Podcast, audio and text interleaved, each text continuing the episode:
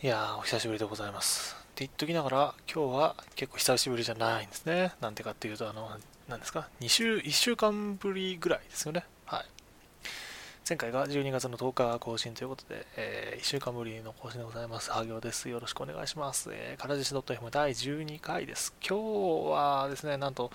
あの、珍しく、いや、まあなんか、久しぶりにあの、台本がある回なんで、ちょっとあの、真面目にやっていきたいなというふうに思いますと。なんかいろいろね、あの先週こう、名古屋ドームの話をしておりまして、名古屋ドーム公演楽しかったねという話をしておりましたと。シンデレラガールズの名古屋ドーム公演ですね。そう、なんかあの、全然関係ない話を最初するんですけど、そう、このポッドキャストね、一応あの、ページ見るとわかるんですけど、ゲーム、アニメ、漫画、本、イベント、城ヶ崎莉嘉さんについて話すポッドキャストのページって言ってるんですけど、もう最近、まあ、一番最後の、まあ、城ヶ崎莉嘉さん、もといアイドルマスター、シンデレラガールズの話ばかりしていてですね、あの、これでいいのかというふうにこう思うわけでございます。まあ、とはいえ、なんか今日もまあそういう話をしちゃうんですけど、今日はなんかそれを通して、ちょっとこう別の話、別の話っていうか、なんかこう、なんかもうちょっと気楽に生きようよっていう話を 今日は、まあしていくのかなというふうに思いますと。で、具体的にまあ今日何の話をしようかなと思ったかっていうと、まあ先週、その更新をした時にもですね、ツイートをしていましたが、あまあ後でリンク貼るんですけども、あのまあ、今回のポッドキャストではですね、なんか P 名詞の交換とか、あとライブの楽しみ方とか、まあ、その辺の話をまあ、ちょっと荒れそうな話、あと新アイドルの話とかね、なんかいろいろこう、あって、その辺の話をちょっとですね、解説しながら、なんかやっていければいいのかなというふうに思っていましたと。で、まあ、要するに、なんかライブに参加するのって、まあ、確かに楽しいんだけど、楽しいばっかりじゃなくて、なんかこう、他の人とのこう関係というか、あの、あるんですよ、いろいろこう、面倒くさい部分っていうのは。で、そういう面倒くさい部分の話をちょっとこう、してみようかなっていうふうに思ったのが一つと、あとその、まあ、めんどくさいっていう言い方をするとちょっとあれなんですけど、まあ、割と界隈が荒れた新発表っていうのが1個あって、具体的に何かっていうと、あの、シンデレラガールズの新しいアイドル追加が届きますという話がありまして、7人今回追加するらしいんですけど、まあ、そんなものがあったりね、嘘やろってこう思うところが あって、まあ、いろいろんな人がこう、いろんなことをこう思うようなものだったわけです。で、その辺の話とかもちょっと今日はできればいいのかなというふうに思っておりますと。で、まあ、なんでしょうかね、一つ一つこう話をしていこうと思うんですけど、じゃあまず一番最初は、あの、プロデューサー名詞の交換の話っていうのをしてみたいなと思います。で、まず大前提から話をしていかないとちょっとわかんない人もいるかと思うんで、えー、ゆっくり話をしていこうというふうに思います。でまず、まあ、アイドルマスター、シンデレラガールズという、まあ、アイドルマスターですね。アイドルマスターというコンテンツが世の中には存在していますと。で、このゲーム何かっていうと、えー、まあ作中で登場してくるアイドルっていうのをそのプロデュースする。プレイヤーがプロデュースする。まあなんだろうな、えー、アイドルをこう活躍させるためにいろんなことをするっていうそういうゲームなわけです。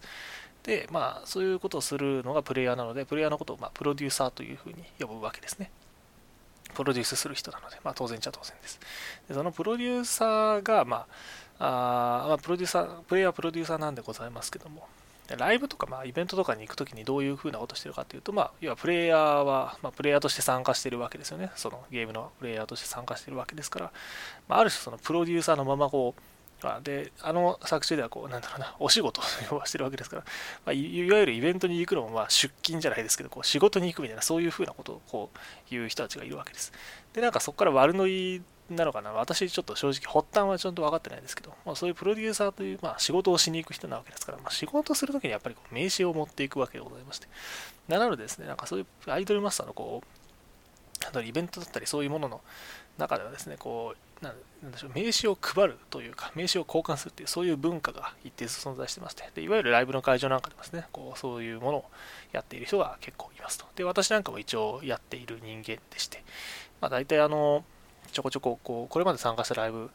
では結構配っていて多分もうトータルで1000枚は超えてると思うんですけどいろいろそういうことをやっていたりしたわけです。でまあ一応あの、まあ、なんだろう名刺の交換というか名刺実際に作るところとかに関してもあのなんかだいぶ昔に記事なんか書いてですね多分検索すると割と上の方に出てきたりすると思うんですけどまあそういうことをしている人間なので一加減あるというかなんかこうちょっとこういろいろこう言いたいことがあったりするわけです。で、なんでこの話をしだしたかっていうそのきっかけに関してなんですけど、その名古屋ドーム公演が終わった後あたりになんかツイッター界隈でですね、こうこういう名刺のがの人はなんかこういうことを言ってきてすごい良かった。逆もまま確かにみたいななんかそういうことをこうあの書いてるツイートがあってですね、でなんかそのツイートどこにあったか忘れちゃったんですけど、まあ、そんなことを言ってる人がいて、なんかこう名刺交換自体に関していろいろ思う人が世の中に実はいっぱいいるのかなということがあって、なんかちょっとその辺に関して、私自身のこう、なんだろう、お気持ちみたいなのをちょっと今日は言ってみたいなというふうに思ったわけですと。で、まあ、なんなんていうか、まあ、そのツイート自体もですね、まあ、なんかその P 名詞自体交換するときにも、こう、なんか、あの、良い人悪い人みたいなのがいるよね、みたいな、そういう感じの話だったんですよ。で、まあな、なんか正直、まあ、なるほどなって思ったところもあったんですけど、まあ、なんかそんなことこうごちゃごちゃ言ってますけど、そもそも大前提の話として、今言ったそのプロデューサー名詞の交換っていうのは、まあ、簡単に言うと、なんだろう、ファンコミュニティの中の話なんですよね。まあ、ファンが勝手になんかやっている話、勝手にやって勝手にこう楽しんでいる話なわけでございますと。で、まあ、なので、基本的にその、なんだろう、誰かがこうこういうことをしなきゃいけないよねとか、誰かがこういうことをするべきですよね。こういうことしちゃいけないよね。これはちゃんとやんなきゃいけないよねみたいな、なんかそういうことを基本的に決めるような、そういう話じゃないっていうのがまず大前提としてあるだろうなというふうに思うわけです。でただ、まあ、その中でもその最低限のマナーみたいなのが、まあ、必要だよねっていうのは、まあ、まず分かるというか、そういうふうなことはあって当然だというふうに思っていますと。でただそれって別にそのプロデューサー名詞の交換だからとか、そういうんじゃないわけですよね。なんかこう、要するに知らない人と知らない人が、ファン同士が、まあ、よくわかんない、あの、初対面の人間同士がですね、話し合うときに、その最低限やんなきゃいけないことっていうのはあるわけですよ。まあ、わかんないけど、挨拶をします。あの、失礼をしないようにします。あの人の話に割り込みをしないようにしますとか、なんかその、人にこう物を渡すときはこうですね、ちゃんとこう丁寧に渡そうとするみたいな、そういう素振りをせめて見せるとか、あのあと人からもらった名刺をですね、どれだけこう丁寧に扱うかとかですね、まあなんかそういう、その、そういう部分ですよ。あの別にいわゆるその社会人マナー的なやつあるじゃないですか。なんかこう、人の名刺のね、あの上にこう自分の名刺を置いてはいけません。なんかそれは失礼に当たりますからみたいな、なんかそういうのがあったりとかさ、あとあの、話をしているときは名刺を、名刺入れにしまいませんみたいなあるじゃないですか。ビジネス的なやつね。うんまあ、そういうのはまあ分からんでもないんだから、なんかそれ以前の問題として、なんかその人としてその、すごい本当に最低限のなんか、あの、そういうマナー以前の問題の部分のマナーっていうのは存在していると思っていて、で、まあ、それは守ろうねっていうのは、そのいかにそのファンコミュニティの中の話だったとしても、なんか必要なんだろうなというふうには思っていますと。だから最低限人を不快にしないっていうのはやっぱ大切だよねっていうふうに思うわけですと。なんかまあ、で、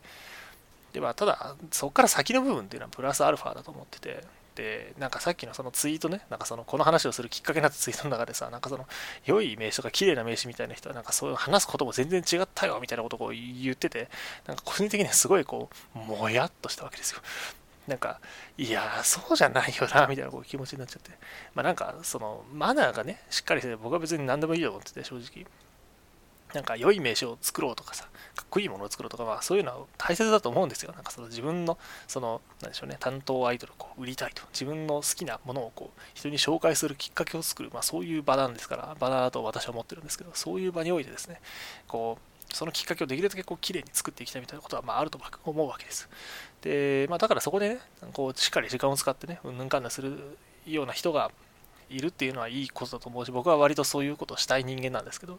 でもそれが必須かって言ったら別に全然そんなことなくて、まあ、ファンが勝手にやってる話なんですよね。最初に言った通り、ファンが勝手にやってる話で、ファン同士が楽しむための話なので、なんか、そこにその、そういうことをこう、一生懸命やる必要性は別にないと思ってるんですよ。だから、その、なんだろう、別に人をその不快にしなければ、あとはもうなんか別に何でもいいと思ってて。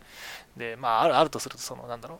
その名刺を交換する場所でね、そのスタッフに言われたこととかね、そういうのはちゃんと守ろうね、なんかここではやんないでくださいって、そっちに行ってやってくださいみたいなこと言われたら、ああ、失礼いたしましたっつってそっちに行けばいいわけですよ。ね、すごい単純明快でしょ。で、で、なんかね、あの、あんまり言うもんじゃないんだけどさ、そのさっきも言ってたけど、その、なんか綺麗な名刺の人は、あのいい人が多かったみたいなこととか、まあなんか、ちょっと腹が立って、なんか、そういうレッテルを貼るのもあまり良くないなと思うし、なんかそれが結局そのファンコミュニティのさっき、さっきも言ってましたけど、その、まああくまでこの名刺交換ってファンの間でファンが勝手に好きでやってるような話なんで、なんか、そこに入ってくる、こう、なんかハードルを無理、なんか勝手に上げるような話だなと思って、すげえ嫌だったんですよね。なんか、せっかくそのファン同士が楽しくやろうとしているものの、そのハードルって別に上げるべきじゃないと思ってて、なんか、そこにその、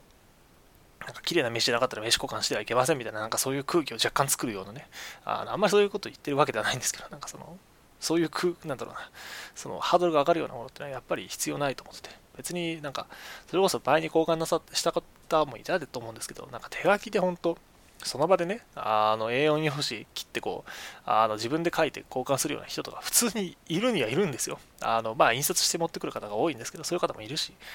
でそういう人と別にアイドルの話したらもう別にそれでいいわけで。なんかそれだけで楽しいし、なんか、なんだろうな、その、最、本当最低限のその、なんだろう、なんか会話のプロトコルって言ったらおかしいんですけど、その会話をする上での必要なもの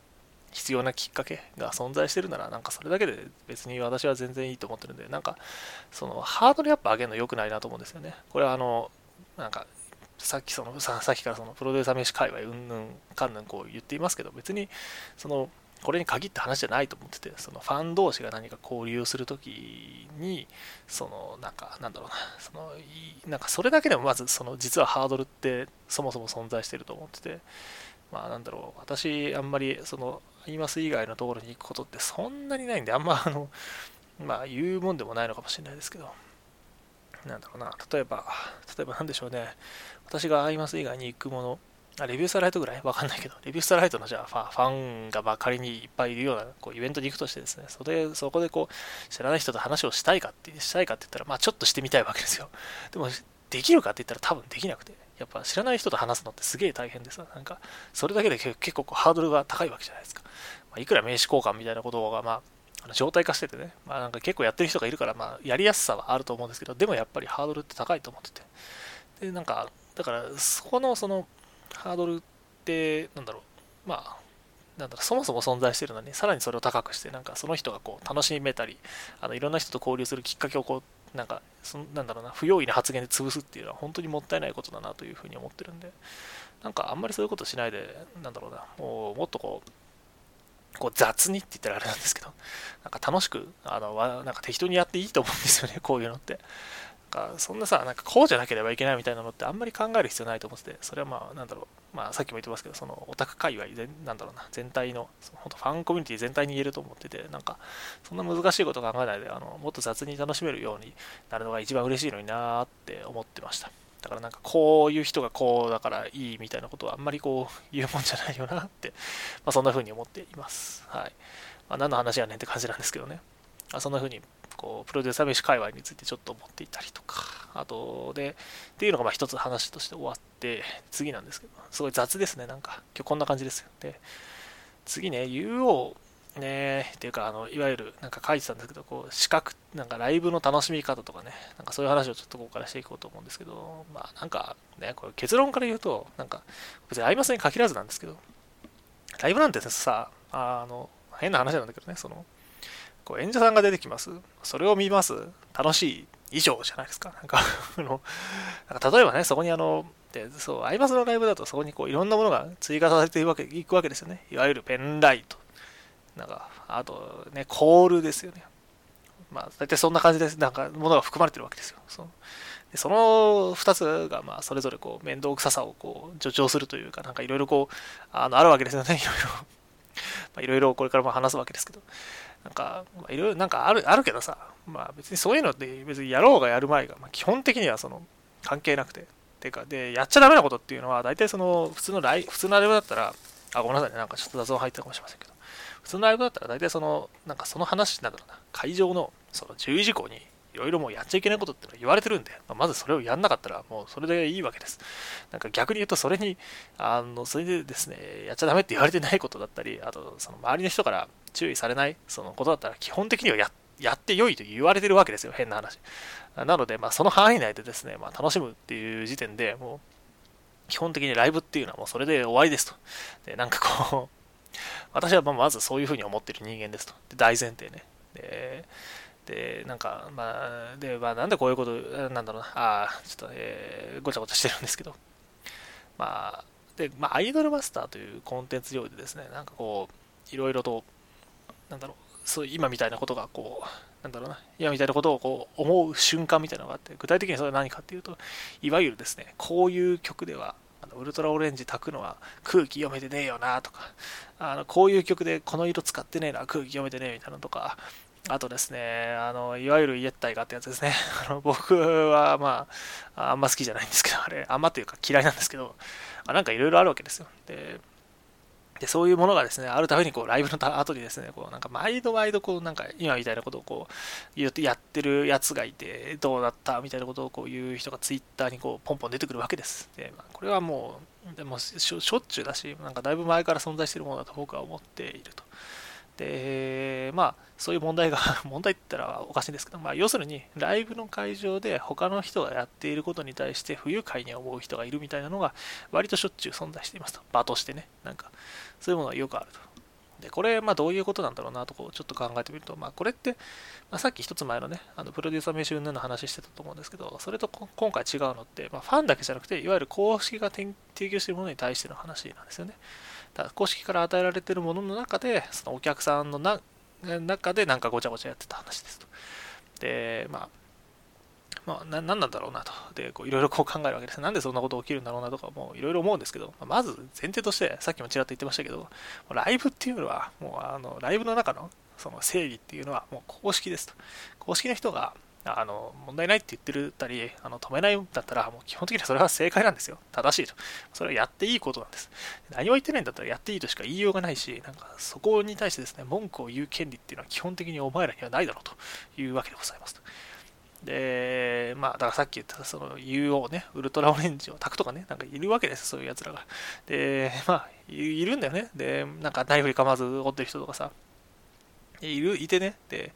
ああと、イエッタイガーとかも、まあ、僕は存在してるわけですよ。ね。あの、フィフスの大阪とかいたよな。本当あの、もう今思い出してもなんか腹が立つんですけど、あの、まあ、いるわけです。で、いるんですけど、まあ、で、で、じゃあ、で、まあ、今も言っちゃいましたけど、まあ、そういう人たちを見て私がどう思ってるかっていうと、まあ、基本的に気分は良くないですと。で気分が良くないし、まあ、理解はできないですと。でただ、理解はできないんですけど、じゃあどういうことか、ででそこでどう言えるかというと、まあ、そこで文句を言う権利は基本的にないわけです。なんでかっていうと、だって、だってそこのライブのその、なんだろうな、それを止める人っていうのは基本的にいない、いないと言ったらおかしいんですけど、あの、まあ、いるのかもしれないけど、基本的にはあんまりよろしくないし、それはなんだろうな、あのまあ、そこをこう止める人がいないんだったら、それはもうやっていいことなわけで、なんかそこをとやかく言う権利はないわけですよね。まあ、嫌だったらイライラすることはあり、ま、分かりますけども、まあ、そういう時にはもう公式にひっそりとこうメッセージを送るぐらいしかできないわけで、なんかそれ以上のことって基本的にこうファンの中でですね、ギャーギャーギャーギャー言ったって意味がないとあ思うわけです。で、まあ、これってまあ世間ってそういうもんでしょというふうに思うわけですよ。なんかこれはその、なんだろうな、あの別に他のものも大体そうだと思うんだけど、もう大前提としてね、まず、あの、ライブ、今回、名古屋ドームなんかすごくって、なんか5万人でしたっけ ?5 万人ぐらいいるらしいですよ、世の中。ね、すごいよね。なんか、5万人が一つのドームの中で、なんか、あの、一つの公演を見て盛り上がるって、本当やべえなって思うんですけど、まあ、逆に言うと、5万人も人間がいるわけですよ、ライブの会場って。5万人いて、まあ、それをちゃんとこう制御できる決まりを作るていうことは基本的にはその公式の人間しかしないわけですし、まあ、できないし、むしろそれがまあ正義なんですよね。なんか見てますけど、基本そうなわけで。で、だから、まあ、なんかそこで、なんか、で、そこがまあ、特段こう、あ何かしらこう文句を言ったりしてないってことは、要はそういうことで別にその問題視していないという以上何もなんでもないし、なんか、その人たちが何も、なんだろうな、言わないんだったら、まあなんかそれで何かやったところで、まあ基本的に無駄だしね、なんか、まあ個人的にまあ言ってほしく、やってほしくないし、なんかね、なんか急になんか、ウルトラオレンジを売り出してなんかぐるぐる回してるやつがいたりしたら、まあ腹だ、なんか個人的に腹立つし、やってほしくないんだけど、まあ、あとなんだろう、あの、いや、タイガーとかね、もう僕大嫌いなんですけど、本当に、少なくともアイドルマスターっていう場所に関してやる必要性は本当になくて、なんか何やってんだろうって思うんですけど、でも否定はできないわけですよね。だって、それを規制してるわけではないし、なんかあの、明確に規制してるところとかあるじゃないですか。それがないってことは別にもうなんか、そこにこう文句を言える、なんかわけではなくて、なんか、規制されてないんだったら、まあ、腹立つけ、腹立つけど、なんか、まあ、別にそんなことで腹立つってもしゃあないし、まあ、その人がね、やってんだったら、まあ、やりたいならいいんじゃないの？まあ、僕は分かんないですけど、みたいな感じなわけです。で、なんか、ふてくされてるけど、でもそれ以上のことってできないわけで、なんか、そこにこう、疲れる必要性はないし、なんか、あ頭きたあいつ何なんだろう？みたいな、なんでみんな青ってんのに、ここでな、なんか青、光らせてんのになんかオレンジ色折ってんの？みたいななんかそういうことこうもうしょっちゅう発生するわけですけどねわかります？あちょっと失礼して。お茶をあすいませんね。もうすごい喋りっぱなしなんでごめんなさい。で、まあ、そういうふうに思うわけですよ。うん。もう、もうなんか、アホ、アホって中で、なんか、なんであの人だけオレンジ売ってんの？は？みたいな。なんか、いや、何やってんだろうって思うけど、別に何がしたいのか私よくわかんないけど、でもまあ、まあ、しゃいいんじゃないの？別に。なんか別に規制されてるもんでもないしさ、なんか別にその人がやりたくてやってんだったら勝手にやればいいんじゃない？まあなんか私はよくわかんないけど、みたいな。まあそういう感じなんですよ。で、まあだからそうそういうふうに思うのが、まあ一番その、なんだろう、正しいというか、なんかそうすべきなんだろうなというふうに私は思ってます。なんかそこにこう、ごちゃごちゃ言える権利もないし、まあその人が別にそういうことをして楽しんでるんだったら、まあ私はよくわかんないですけど、まあいいんじゃないですかっていうしかないので、まあそういうもんだよねって感じです。なんか変な変な例えなんですけど、こうラーメン屋さんに行きますと。で、ラーメン屋さんに行って僕はあの、本当にあの、なんだろうな、なんだろうな、いろいろこう頼むんですけど、なんか大体あの、ラーメン食べるときって、なんか餃子を頼みたくなっちゃう人間なんですよね。で、餃子も一緒に出てくるわけですよ。で、僕はね、あの、餃子をこう、食べるときに、あの、いわゆる酢醤油にとか、あとはなんかあの辛いやつあるじゃないですか。あのラー油ね、ラー油とかね、使わない人間なんですよ。使わない人間なんですけど、大体あのラーメン屋さんに行くとこう、置いてあるわけじゃないですか。ラー油なり酢なりが。そういうの置いてあるのを見るたびに、ななんでこうなんですかこれには全然わからんみたいな気持ちになるわけですよね。なんか、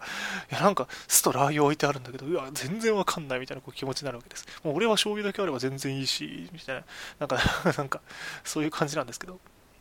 でもなんか別にそこでさ、なんか酢、酢とラー油が置いてあることに関してなんかこう、文句を言う人って基本的にはいないでしょ。なんか、なんかそのぐらいのもんだと思ってて、まあなんか、なんだろう、自分はよくわかんないけど、まあその存在を否定できる人間でもないし、そういう権利もないし、まあそこは、まあいいんじゃないですか みたいな。なんかそれぐらいのこう、ゆるい感じで生きるのが、ななんだろうな、考えるのが一番、その、なんだろうな、その、楽しみやすいと思うし、疲れなくて楽でいいんじゃないかなっていうふうに最近は思っています。はい。で、まあなんか今話しててちょっとこう思ったわけですけど、なんかね、冷静にこう考えると、なんかなんでペンライト光らせてんだろうな、俺たちってこう、この話をこう、これ台本に一応ちょっと読みながら話してるんですけど、なんでペンライト光らせるんだろうな、みたいなことを思ったわけですよ。だってね、冷静に考えるとね、あの、必要性はないわけじゃないですか。ライブに行ってこう、ペンライト光らせてる夫婦って、なんなんだねね、色変えるのめんどくさいしね、毎回あの LR44 入れなきゃいけないしさ、で、なんならあの、個人ペンライトとか、あの、本当にあの、ね、何、光らせ、ち、なんだろうな、こう、ちゃんと色変えて光らせる人とかいるじゃないですか。もう私はそのレベルじゃないんですけど、あの、全部ミックスペンでまとめちゃう人なんですけど、それでもやっぱね、あの、ああ、やべって、なんだろう、全部の色光らせたりする人がいたりして、で、そうするとやっぱ荷物だって増えるし大変なわけですよ。もう、でも、で、でもそれでもやるんですよね。なんでやろうってやっぱこう思うわけですよ。いろいろとこう考えて。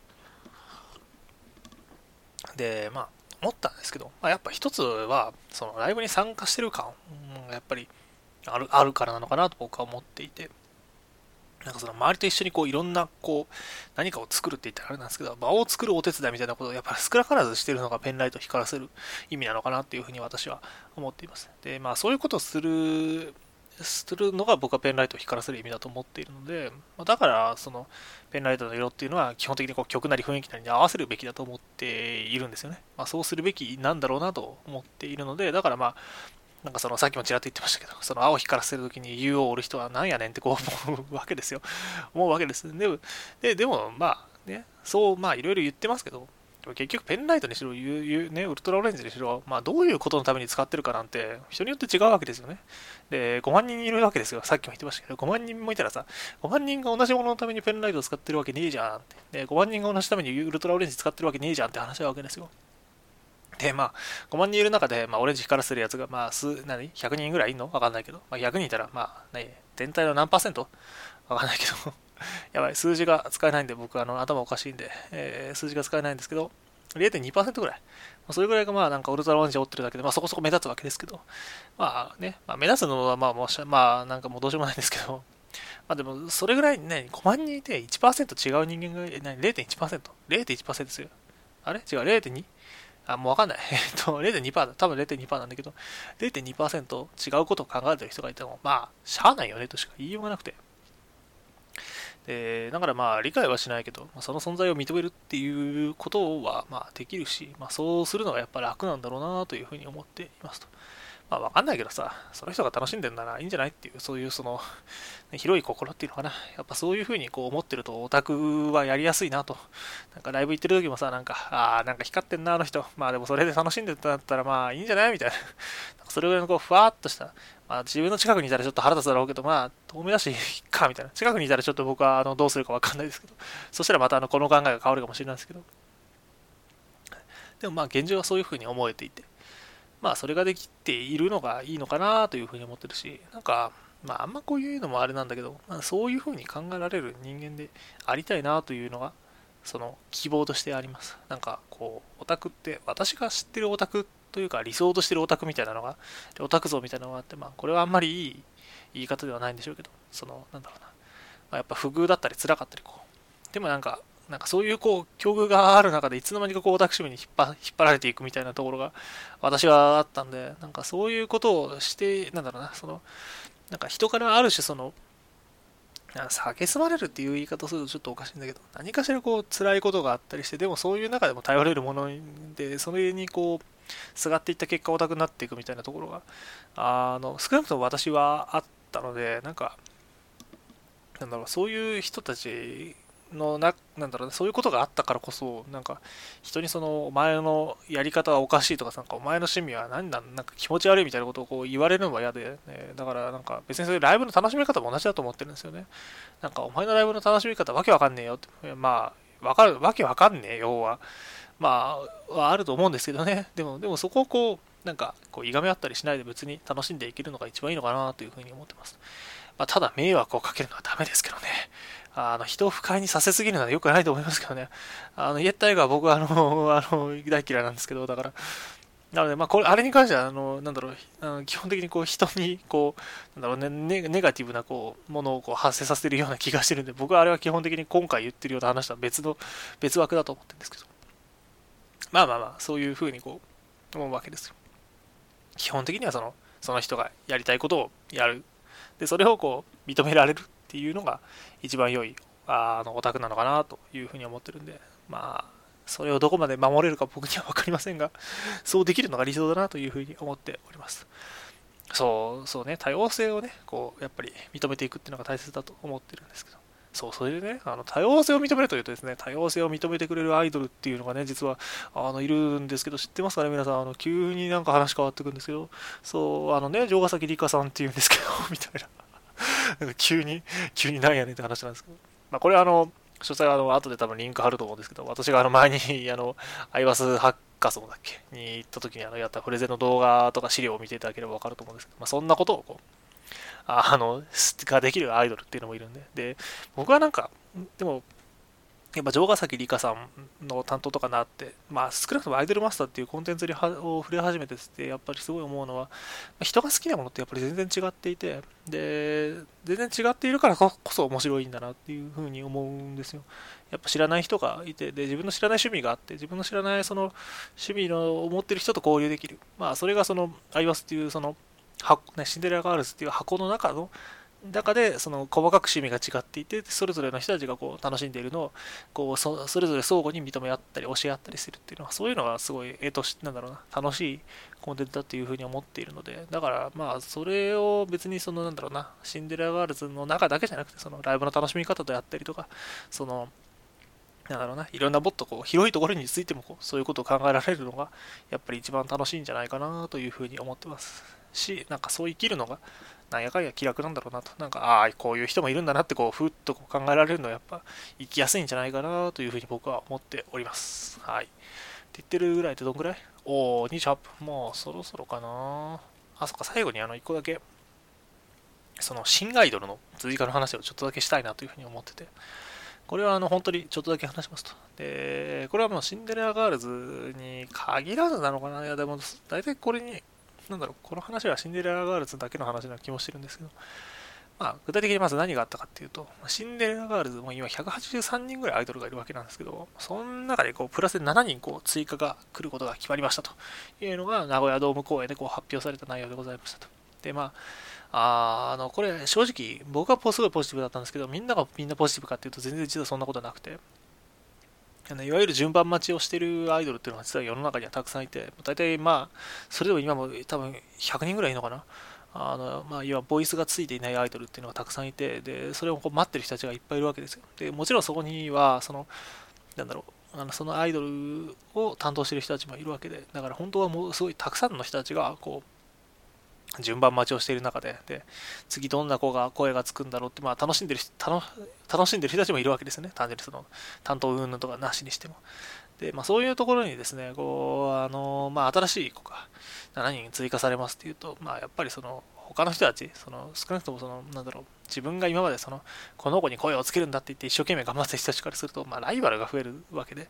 あの、まあ気分いいわけじゃないですよね、そりゃ。で、何よりその、なんだろう、見捨てるって言い方をするとちょっと言い過ぎなんですけど、なんかそういう風に思っちゃうところもどうしても出てくると思ってて、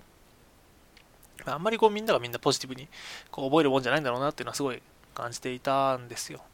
で、まあ、これ難しいなと思いながら見てたんですよね。なんか、あの、まあ、そんなんだろう、コンテンツ作る側からすると、どうしてもその、なんだろう、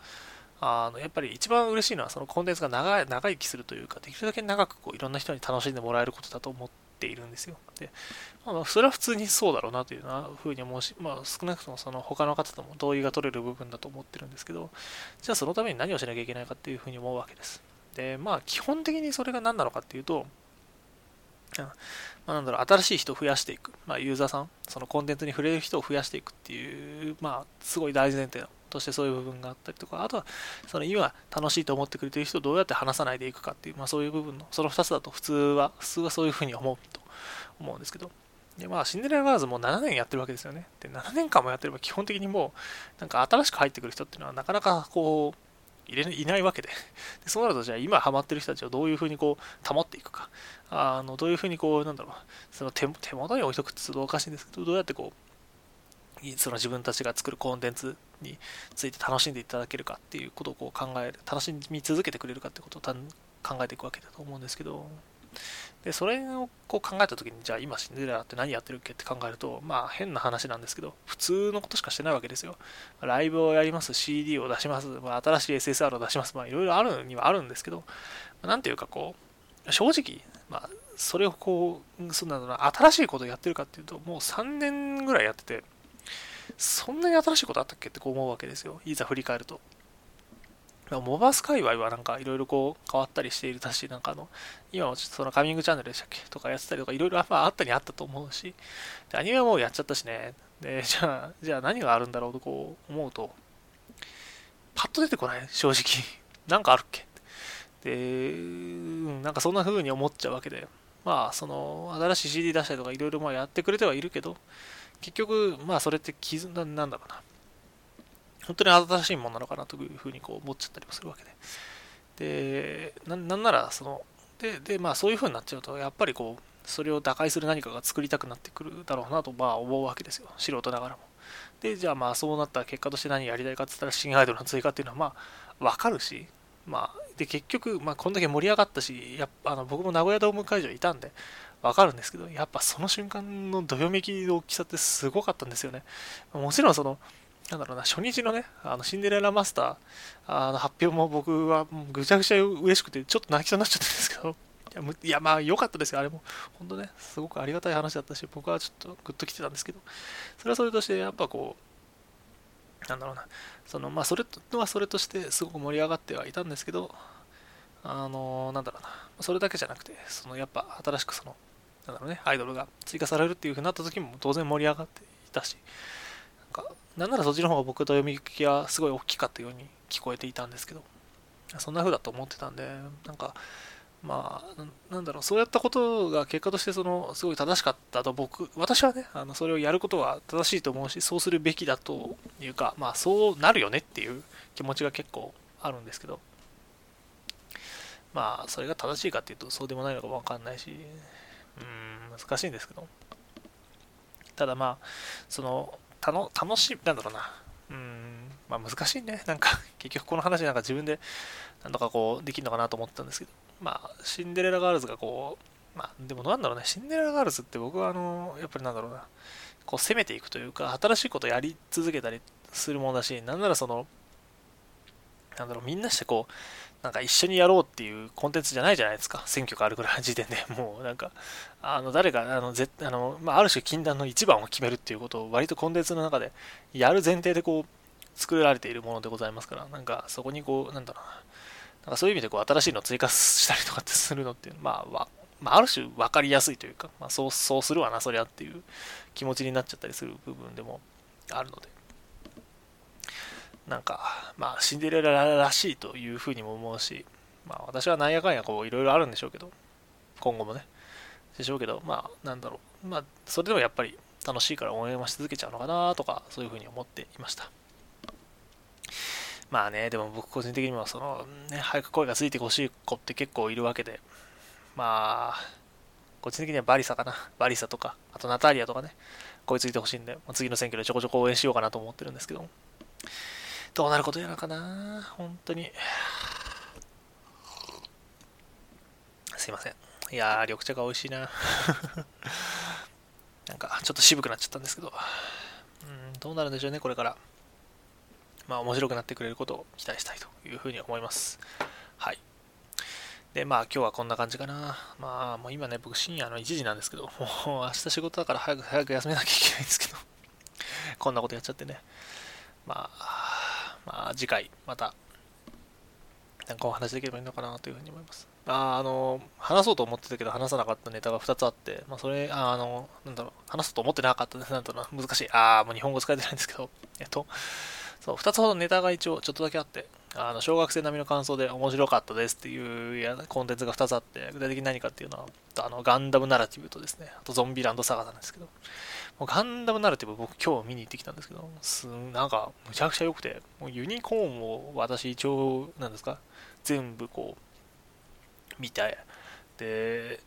なんだろう、今日まあナラティブ初めて見てきたんですけど、なんか、なんかすごいこう切ない話だよね。っていうか、あの他にまだ見てない人とかもいっぱいいると思うんですけど、あの YouTube でですね、今24分間だっけ、冒頭24分間、あの無料で配信されてたりするんで、あの、まあ、だいぶ大盤振る舞いだなと思いつつも、なんか、それを見たせいで私はあの、ホイホイ映画館に行っちゃったりしたんで、あの、結構こう、惹かれる部分があるかと思うんですけど、やさ、まあ、なんだろうな、本当あの、基本的に救いがあんまりな、な、なんだろうな、あるのかもしれないけど、基本ない話なんですよね。すごい辛くて、悲しくて、あの、でも、でもなんか、最後にこう、グッとくる部分があって、ああ、やばいね、ネタバレしないように言うのは結構難しいですけど、なんかね、あの、リタってこう、ヒロインの子がいるんですけど、なんか、こんなに悲しいヒロインっているのかなっていうぐらいの気持ちになっちゃいましたよね。なんか、あの、マドカマギカをある種思い出してしまうというか、部分があったり。あとは、なんだろうな、その、なんだろう、こう、あ、まあ、なんだろう、ストーリーの話を今しようと思ったんですけど、やっぱりできそうないんで、ちょっとだけ話すと、あ別の話をすると、やっぱ音楽がね、あの、沢野博之先生というか、かあの沢野博之さんって方、結構有名な方が作曲家でいいのかなあの、ガンダムの BGM とか作られた方ですよね。ガンダムユニコーンの BGM 作られた方で。あとは僕はあの、一番最初ハマったのは、ギルティークラウンのあの BGM とか、あと、イリュウってあのドラマやってましたけど、あれのメインテーマとかも確か書かれてた方だと思うんですけど、やっぱあの方が書く BGM だからもう最高にかっこよくてですね、でそれを映画館で、であのあのむっちゃぬるぬる動くガンダムのあのあの作画とですね、あのバヒュンバヒュンいうあのビームライフの音とですね、そのガリッガリのあの BGM のあのコンビというか、あの素晴らしさですね。あれはだけはもう本当あの、なんかなんだろう、その場に存在してるだけで自分が気持ちよくなれるあのものなので、あれは本当にあの、もうまずそれだけですごくお勧めしたいです。まあ、その上でやっぱりその曲、曲、なんだ、えー、曲じゃないね、あのシナリオのあのほろ苦さが僕はとても良かったと思ってるので、あのユニコーンしか私見てないんですけど、それでも結構楽しめました。正直あのお話全部ちゃんと分かってたか、分かってるかって言われると怪しい気もするんですけど、それでもすごく楽しめたので、あのぜひ行ってない方は、あの見に行っていただけるといいのかなと思います。ただ多分ユニコーンぐらいは見ておいた方がいいかもしれないです。はい。はい。で、次、ゾンビランドサガね。ゾンビランドサガまだ終わってないから、まあ、これは終わってから見言った方がいい気もするんだけどさ、アニメが。あ、でも僕すごい好きです。あの、純子ちゃんと愛ちゃんのあの、ゆりが最近なんかあの、界隈で巷にこう存在している部分に関してもすごく、あの、個人的にあの、供給ありがとうって感じなんですけど、まあそれはそれとしてもその、なんだろうな、あの、あななん、なんて言うんだろうね。あの、アイドルも、単なるアイドルもの、まあ私アイドルもそんなたくさん見てるわけじゃないからあれなんだけど、その、やっぱり結局頑張ってる女の子っていいんだろうなっていうのもあるし、あとその個性が爆発してるっていう部分に関してもすごく、あの、いいなっていうふうに思う次第でして。なんかもうそれだけで僕はすごく幸せです。あと8話とかさ、よかったよね。8, 8話ほんとびっくりするぐらい良かったよね。なんかこんな、こんなん作んのかお前らみたいな。あんま言っちゃあれなんだけど、すげえなと思いましたよね。なんか、え、こんなことってあるの？っていう、その、なんか、まさかこんな泣き泣かせに来ると思ってなかったし、なんか、あの、ドライブイン鳥の下りとかさ、もうなんか、なんかもうほんとドローカルだしさ、なんか もうギャグ一辺倒にこう突っ走っていくもんだと思うなと僕ずっと思ってたんですけど、ね、伝説の山田隊とか、なんやねん伝説の山田隊ってみたいな感じだったんですけど、あそれでもやっぱ泣かせに来るところは泣かせに来るしさ。で、今僕、9話まで見終わったところで、もうこれから10話見るんですけど、もう気になって気にあ、あれ9、どどうだっけ ?8 話、10話か。10話か。あの、あれですよ。あの、さくらちゃんがもう、もう一回あの、軽トラックに引かれる 後の部分からなんですけど、もう、どうなっちゃうのかなみたいな。不安で不安で仕方がないです。あの、ぜひ、楽しい方向になんか面白くなってくれればいいんですけどね。まあ、終わりが良ければ、終わりが良ければすごく良い話で終わるので、ぜひ終わりが良くなっていただきたいという、そんな感じでございます。はい。というわけで、まあ、ざっくり雑に話してきたんですが、まあ、どうなんだろうな。今日の放送を最後まで聞く人が果たしてどれだけいるのか分かりませんが、なんていうか、あの、まあ、今回はあれだよね、もうなんかアイドルマスターっていう、あの、界隈のその文脈をちゃんと分かっていて、なおかつそのライブとかに行っているような人間じゃないと分からない話をひたすらしているだけなので、もうこれを聞いてあの楽しいって言ってくれる人はどれくらいいるのか分かんないですけど、まあ、ぜひあの楽しいって言ってくれる人がいればいいのかなというふうに思います。まあ、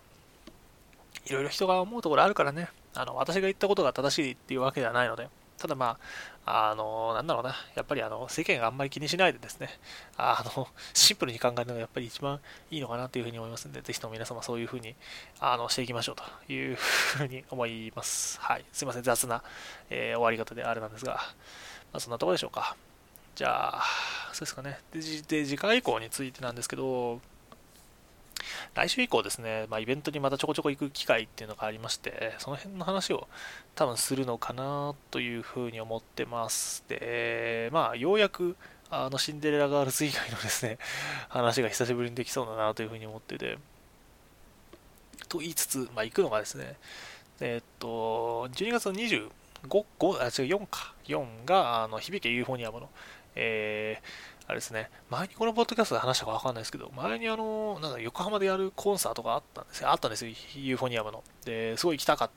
たんですけど、あの、台風が来て、中止になって、振り替公演がクリスマスイブっていうですね、なかなかあの、おつやなって思うんですけど まあそんなものがあり、僕はそこにあの行ってくるので、まあ、なんというか、行ってきますって感じです。どうせ予定なんかないでしょ、オタクだからみたいな感じでこう9月ぐらいからこう放り込まれてたんですけど、まあ、あの結果としてすごいありがたかったなと思います。あのクリぼっちはこれで回避できるのね、あの僕の大好きなですね、高坂玲奈ちゃんがですね、あのこの声に出るらしいので、あのなんすか、あのもう僕はそれを見に行ってくるんで、あのまあ、それでいいかなっていう気持ちでいっぱいです。はい、次、えー、次ですね、あの30日か。あ、その前にですね、30、あ、違う、えー、もう、カビカビなんですけど、クリスマス当日ですね、25日。もう実はあのイベントに行くのが決まってて、これがあのゾンビランドサガのですね、あの振り返り上映会っていうのがあって、それのチケットがなんか運よく取れたので、えー、行ってこようと思います。あの、作詞役の中の人が来るらしいので、あと、プロデューサーの方だったかな？とかもいるんで、なんか面白い話が聞けたら、このポッドキャストで話ができればいいのかなっていうふうに思います。で、次、あの30日かな ?30 日にあのオーディナリークローバーでしたっけ？もうタイトルが怪しいんですよね。の最近脳が死んでて。あのいわゆる、何ですっけ？あの、この間の喫茶店のやつね、ミリオンの。あれの、あれですよ、リリイベにも実はあのたまたま CD があの買って、で、なんですか、えー、シリアルコード入れたら当たったんで、あの行ってこようと思います。これも楽しみですね。はい。まあ、当たるといい、あ当たる、なんだっけ、カミカミですね。まあ、あの、あの、コラツさんがいたりね、あの、ナンスちゃんがいたりとかね、あの、そう、もうそれだけですごいあの楽しそうな感じがしてるんで、まあ、まあ、リリベラッシュ普通に楽しいでしょ。行ってきます。はい、次。で、元旦ですね。元旦にですね、私、あの、牛田麻也さんのですね、元旦の武道館公演っていうのが当たったので、あの、それを聞きに、聞きにというか見に行ってこようと思います。いやー、楽しみだな。内田真礼さんのライブはね、ほんとなんか、あの、てか、内田真礼さんの曲、前にも多分話したと思うんだけど、マジックアワーが確か発売された時にもちょっと話したと思うんですけど、あの、なんだろうな、アニソン聴いてるような、あの、オダグ臭い部分とですね、あの、なんだろう、ちょっとオシャンティーな曲が聴きたい時とかの、あの、ちょうど中間あたりをですね、ぶち抜いてくるあの曲がすごい多くてですね、あの、ほんとたまらなく僕はすごい好きなんですけど、まあ、それを元日からこう、聴けるっていう、で、あの、時で、コールが入る曲とかもあってですね、それもすごい楽しいんですよね。なので、まあ、この辺楽しみにしていきたいなというふうに思います。で、最後、これ決まってないんだけど、コミケ。コミケな僕実はまだコミケ行ったことないですよね。あの、まあ、もともとあの、前にも話したかもしれませんけど、宮城県出身で、ようやく都内に越してきて、えー、まあ、コミケに近くなりまして、行く気になればすぐにビッグサイトに行けるような人間になったわけですけども、いやー、どうなんだろうな。12月1日、あ、違う違う、えー、違う、えー、なんだ、12月の末のあたりって、まあ多分普通に、あの、いると思うし、なん家にいるし、多分ね、あの、行く気になれば行けるんですよ。普通に行って、ウェーイって言って楽しんで帰ってくるのがもう目に見えているんですが、まあお金がないのがね、すごい切実なんですけど、金がないんだなみたいな。金がないし、まあ、あと単純にその、どうなんだろうな。なんか、特に目的もなく行って楽しいもんかっていうとちょっと違うような気もするんで、こういうものが欲しいってこう、決めていくのが一番楽しいものだと僕は思っているので、うーん、どうなのかな？まあ、楽しんで、えー、やっていければまあ、年末年始ね、いろんな、いろいろあると思いますけども、まあ、楽しんで、えー、やっていきましょう。皆さんもね、あの、いろいろこう見るものとか、えー、聞くものとかあると思うので、まあね、年末年始って、てか、なんなら年始は普通はね、映画に行ったりするもんなんですけど、まあ、どうなんだろうな。まあ、その辺も含めて楽し楽し楽しめるものがたくさんあることを僕は期待してきていきたい。というわけで、なんか雑な感じになってしまったんですが、今日はこの辺で、えー、終わりにしたいというふうに思います。それでは、えー、また次回。多分割とすぐ更新するつもりですが、まあ、大体、あの、するつもりするつもりって言って遅れるんであんまりあの当てにしないでほしいんですけど、まあ、な、できれば年が明けてすぐあたりか、まあ、その1週間後あたり、なのでまあ、1月の7日前にはきっと更新するんじゃないかな、というふうに思っております。はい。というわけで、えー、お疲れ様でございました。また次回。